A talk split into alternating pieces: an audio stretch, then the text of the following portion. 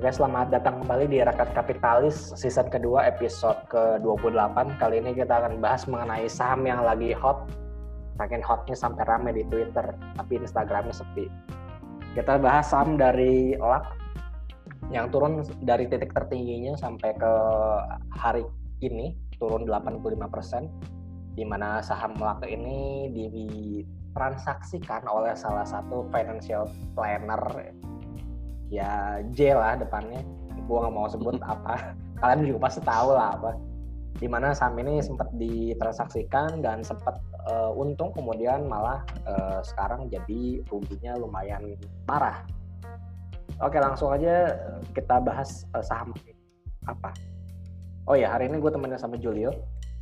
Yo, halo halo Uh, saya LAK ini adalah sa PT Sentral Mitra Informatika. Gue juga baru tahu ini sahamnya uh, baru baru pas uh, apa rame-rame aja kemarin Bener. karena uh, karena sebelumnya nggak pernah ke notice sih.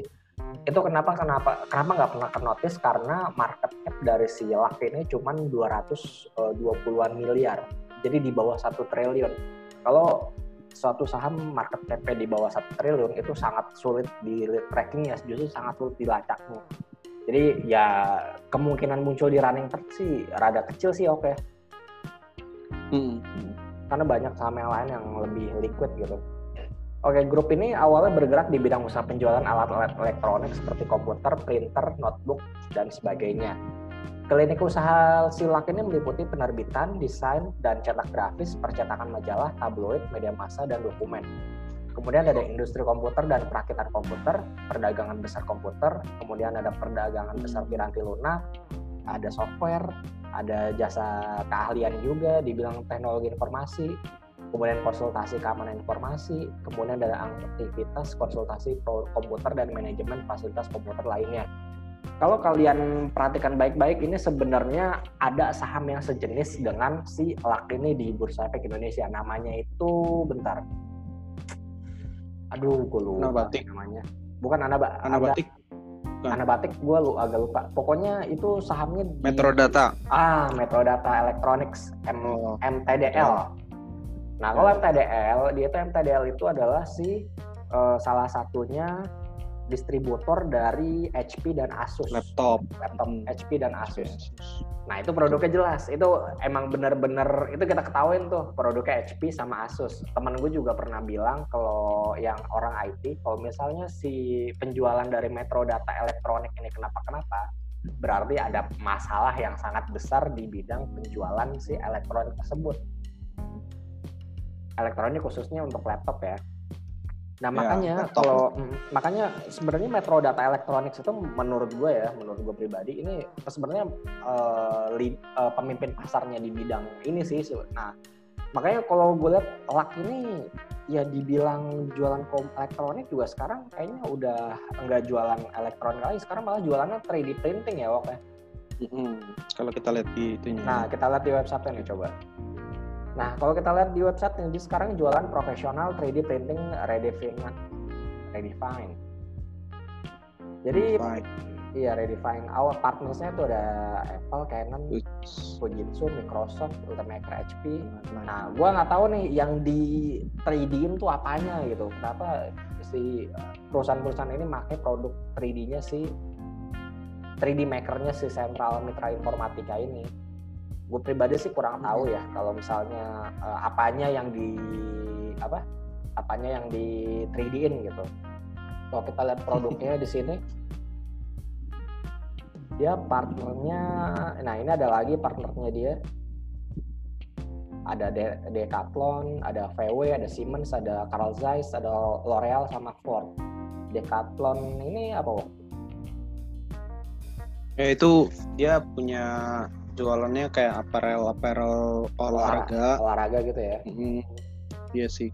Kayak banyak sih beberapa olahraga kayak sepedahan juga ada tuh dia tuh dia jual-jual apparel sepeda jual helm juga terus jual part-part sepeda tapi selected gitu ya sedikit sebagian. Hmm. gue lihat sih Nah, maksud gue kalau dia partner sama VW, Siemens, Carl Zeiss, L'Oreal, sama Ford, ya?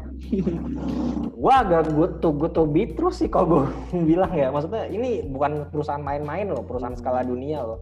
Nggak sembarangan orang bisa kerjasama sama mereka. Coba kalau kata sedikit pak. Kata sedikit what ini nih body what can you what bawah deh tadi. What bawah lagi what bawah lagi what you can do with 3D printer Custom tuh model, fast phototyping, hmm. complex geometry, lower cost. Ya. Ya, jadi mungkin kayak printer 3D yang mungkin ya ini gambaran gue sedikit kayak lu misalnya mau bikin apa nih yang udah jadi langsung gitu plastik itu misalnya kayak uh, misalnya helm se seukuran yang lu mau langsung seukuran pala lu gitu ya udah ada desainnya gitu nah, terus di print langsung pakai 3D printernya itu jadi sih kali gitu ya kali. Ya mungkin gitulah. Soalnya kita belum ketemu sama manajemennya gitu ya. jadi masih ngeraba-raba nih produknya kayak apa gitu. Mungkin kalau kita uh, ada kesempatan bisa ketemu manajemen mungkin bisa kita tanyain lagi. Nah kepemilikan saham ini sebenarnya masih di di apa dikuasai sama keluarga ini ya, keluarga Hidayat ya.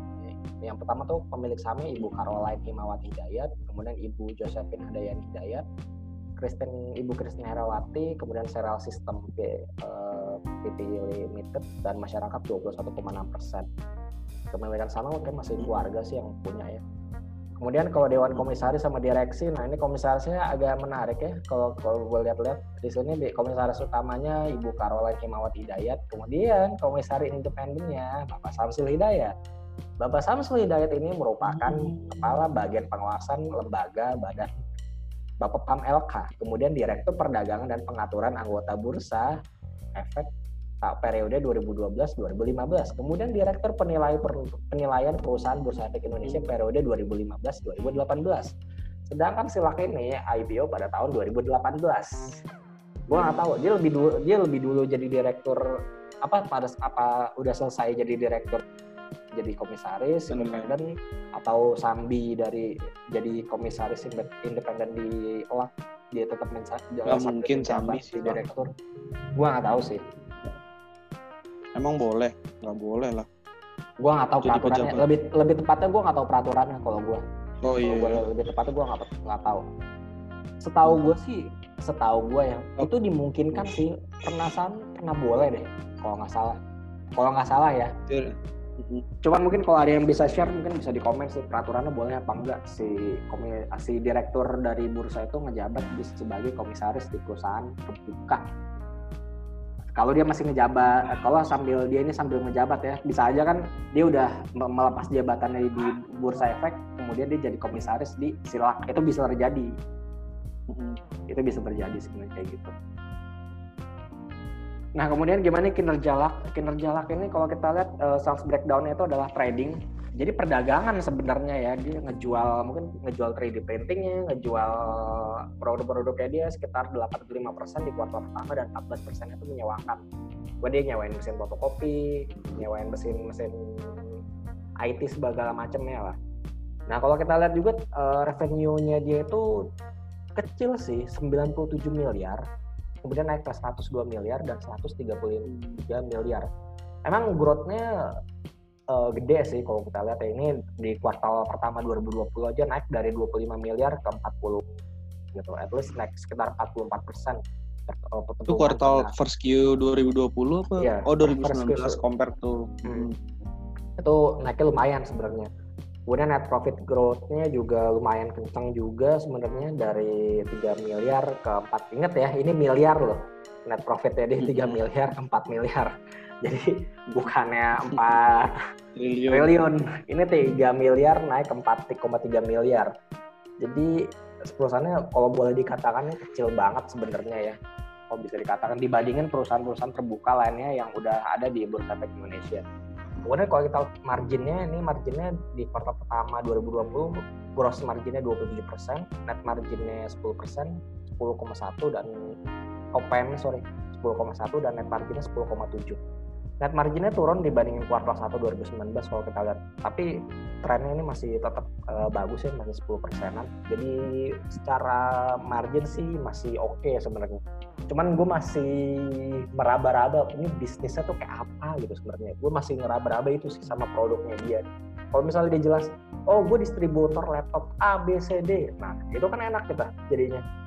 Oh, jadi kalau misalnya ada kenapa-kenapa di laptop ini, pasti dia akan bermasalah. Kalau laptop ini mengeluarkan produk yang sangat bagus, dia pasti akan kinerjanya akan langsung lonjak. Sementara ini nggak ada ya. Iya. Mention. Iya. Kalau ini kan Asus sama si. Tapi dia tapi dia mention eh, ininya dia, klien-kliennya dia sih. Nah, iya dia lebih mention ke kliennya sih. Kalau si ini Ya. silak ini. Kalau si apa? Si MTDL atau Metro Data Electronics itu dia gue kurang tahu dia nggak begitu mention kliennya, tapi dia uh, mention si uh, produknya apa. Oh ya, by the way, si Metro Data Electronics itu ini ya dipunyai oleh anaknya dari Pak Ciputra di, eh, atau dari iya Pak Ci- anaknya Pak Ciputra lah yang punya dari MTDL itu sebenarnya. Jadi bukan perusahaan yang dikelola oleh keluarga yang gimana gimana, tapi emang keluarganya eh, dikelola oleh keluarga yang udah terkenal dari sejak dulu ya. Nah, kalau kita di APL ya. iya gue lupa deh. Gedungnya Nah. di APL Tower. Gedung apa nih? Silak. Kan- Kantornya si itu MTDL. Oh MTDL. Oke, kita langsung bahas ke valuasinya Silak ya. Nah ini yang lebih gila ini sebenarnya dari PI dan PBV-nya Silak waktu di IPO itu PI-nya 200 kali dan sempat Gokil. PI-nya 188 kali, PBV-nya sempat 10,93 kali. Waktu harganya di 2000. Jadi itu Ini ini ya. Waktu IPO 200 ya, Bro? iya waktu IPO. PBV-nya emang 3,97. Jadi emang bener-bener gila-gilaan sih kalau menurut gue ya.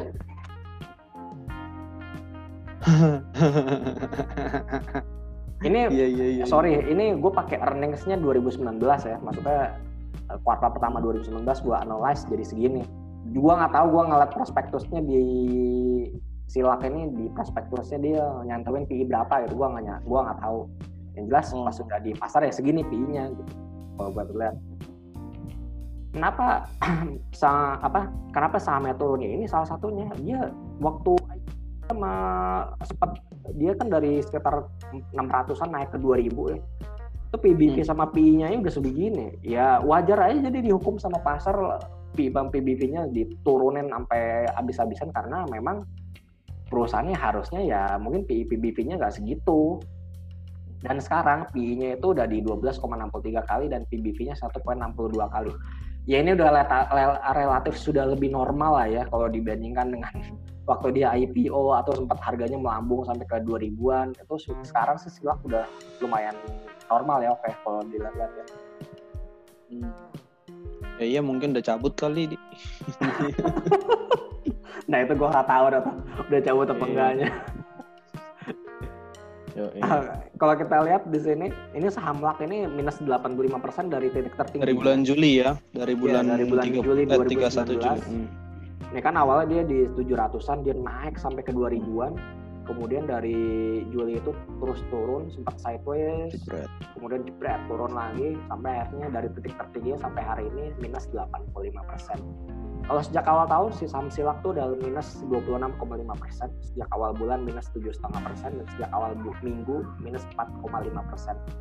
Jadi pelajaran apa yang bisa kita ambil dari saham LAK ini? Pelajarannya adalah kalau misalnya perusahaan baru IPO ya jangan dibeli dulu. Lihat dulu kinerjanya 3 sampai 5 tahun. Apalagi dengan revenue yang masih sekitar ratusan miliar. Laba bersih masih cuman single digit miliar lagi. Kayak misalnya baru 4 miliar 7 miliar. At least kita bisa tungguin si perusahaannya dulu. Ini berkembang sampai 3 sampai 5 tahun ke depan. Kalau misalnya si perusahaannya dapat konsisten terus tumbuh dalam 3 sampai 5 tahun misalnya dalam 3 sampai 5 tahun dia terus tumbuh 40 persen, 20 persen, 30 persen, 40 persen, 20 persen, 30 persen. Sampai lima tahun berturut-turut dia mampu mencatatkan kinerja seperti itu berarti memang produknya itu sangat bagus dan apa dan perusahaan itu dapat memang memanfaatkan momentumnya pada saat dia IPO benar-benar dananya itu digunain untuk ekspansinya dia. Jadi kinerjanya terus terus bertumbuh sampai signifikan gitu. Dan kalau misalnya dalam lima tahun ke depan dia bisa nyampe uh, taruhlah net income-nya bisa nyampe 200 miliar, wah itu sangat bagus banget. Atau 5 sampai 10 tahun ke depan sampai 200 miliaran atau 100 miliar. itu bagus banget. Berarti ini emang perusahaan emang layak untuk kita investasikan dalam jangka panjang karena ini masih dalam fase pertumbuhan sebenarnya. Nah selanjutnya mungkin kita ke market preview aja ya kalau untuk selanjutnya. Untuk market preview kita lihat dugaan gue sama Julio salah total karena ISG iya, naik lagi.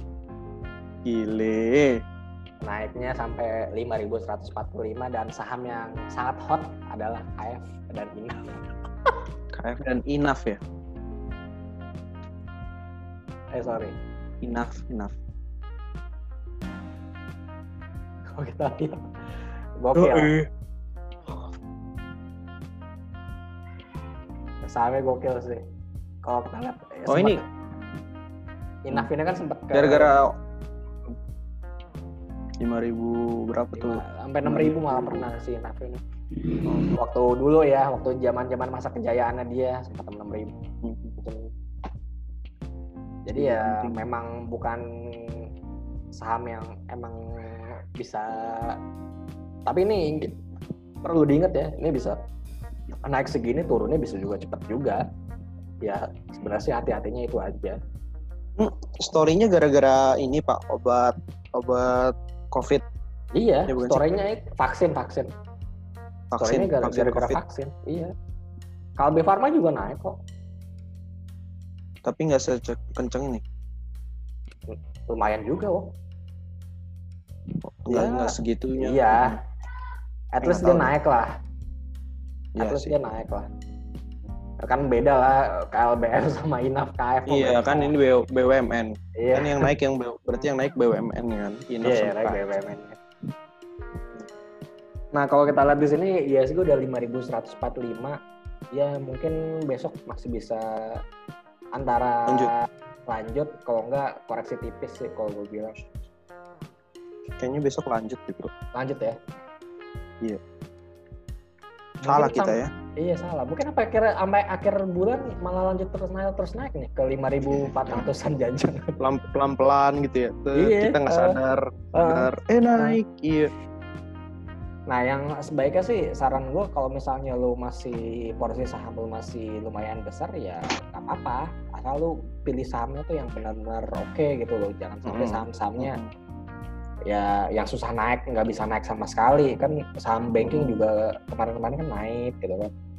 Hmm. BCA nggak begitu sih BCA naik itu saja BRI gimana BRI BRI gitu juga sih terus gitu-gitu aja.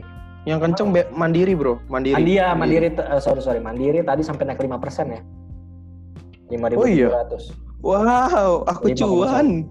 Lima koma satu persen itu gila aku juga cuan beli ya, itu gila juga sih sebenarnya. Aku cuan belinya cuma satu juta lima ratus tapi. Ya nggak apa-apa nggak apa-apa kalau kita lihat saham-saham ayam-ayaman gimana? Oh ini Cepin Cepin juga naik sih. Tadi Cepin naik tiga persen. Udah udah di atas enam ribu ya? Iya Java. Java gimana nggak boleh liatin. Java juga ini saham kesayangannya Julio dulu sayang udah dijual kecepatan. Oh iya. Ya, itu udah ini mau kalo, balik lagi ke Nah, ini kok gue bilang nih ada peluang nih Java nih. Kalau gue lihat-lihat ya. Ini Java ada peluang nih. Hmm. Java ini harganya peluang. dia kan waktu itu 2000, Bro. 2000 sekian. Iya, 2000 sekian. Dari gue beli di 700. 700. Iya, lu kan tahun berapa? Di tahun 2016 kan waktu itu. Mm -mm. 2016 di situ tuh iya. Bener banget. Gue beli kan? di Gope terus beli lagi di 700 iya di situ.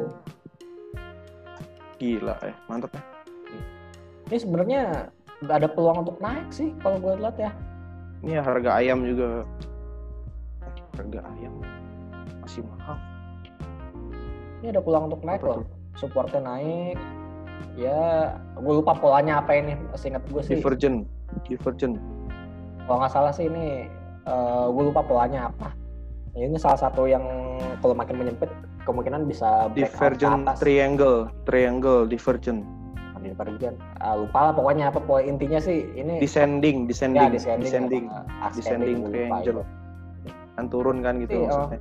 uh, dengan stokastik yang segini kemudian juga sahamnya naik ini kemungkinan besar bisa melanjutkan peluang untuk naik sih. Kalau kita lihat main main juga hampir sama polanya karena tadi naik signifikan juga jadi saham-saham ayam-ayaman kemungkinan besar bakal manggung ya untuk minggu ini sampai minggu depan kemungkinan ngegantiin uh, panggungnya saham-saham Inaf KF kalau gue bilang sih. Iya. Oh Inaf KF, guys juga sih. Iya. Gue bilang akan ganti panggung ke saham-saham si ayam-ayaman. Jadi lu perhatiin aja deh saham-saham ayam-ayaman sampai dari hari Jumat besok sampai minggu depan.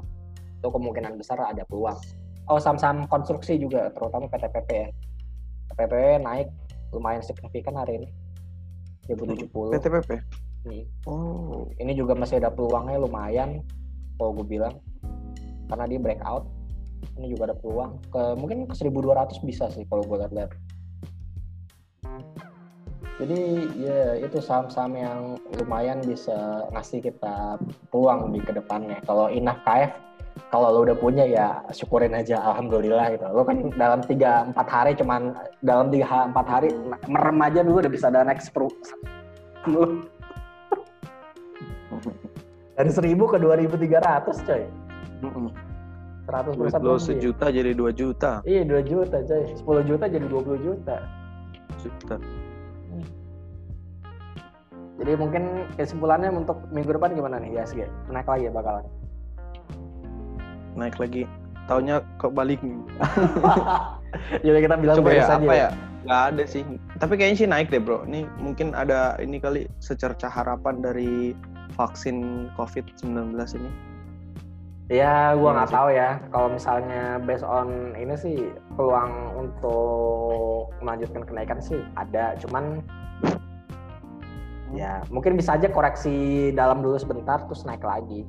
Bisa aja kayak gitu nah, sih. Itu tinggal ditunggu kapan koreksi nah, dalamnya itu. aja ya gitu. Hmm paling koreksi dalamnya nggak dalam-dalam banget ya paling satu persen nggak sampai dua tiga persen hmm. kayak dulu dulu paling segitu aja koreksi nah itu mungkin bisa dimanfaatin buat beli saham-saham kayak banking gitu kan banking kan kalau turun lumayan tuh bisa tiga persenan itu bisa hmm. beli ya itu sih intinya kalau untuk minggu depan kalau gue bilang masih bullish cuman akan ada koreksi di minggu depan entah di hari Senin Selasa atau Rabu ini pasti ada koreksi hmm. I see Ya mungkin itu dulu untuk dari Rakyat Kapitalis. Jangan lupa untuk like dan subscribe di atau YouTube channel kami di Rakyat Kapitalis. Uh, kalau ada pertanyaan bisa kirim ke email kita di rakyatkapitalis@gmail.com atau Twitter kita di DM aja dari Kapitalis. Jangan lupa untuk dengerin podcast kita di Spotify dan Kurio Rakyat Kapitalis. Gua Farhan dan Julio pamit undur diri dulu. Kita akan berjumpa kembali di episode berikutnya. Bye bye.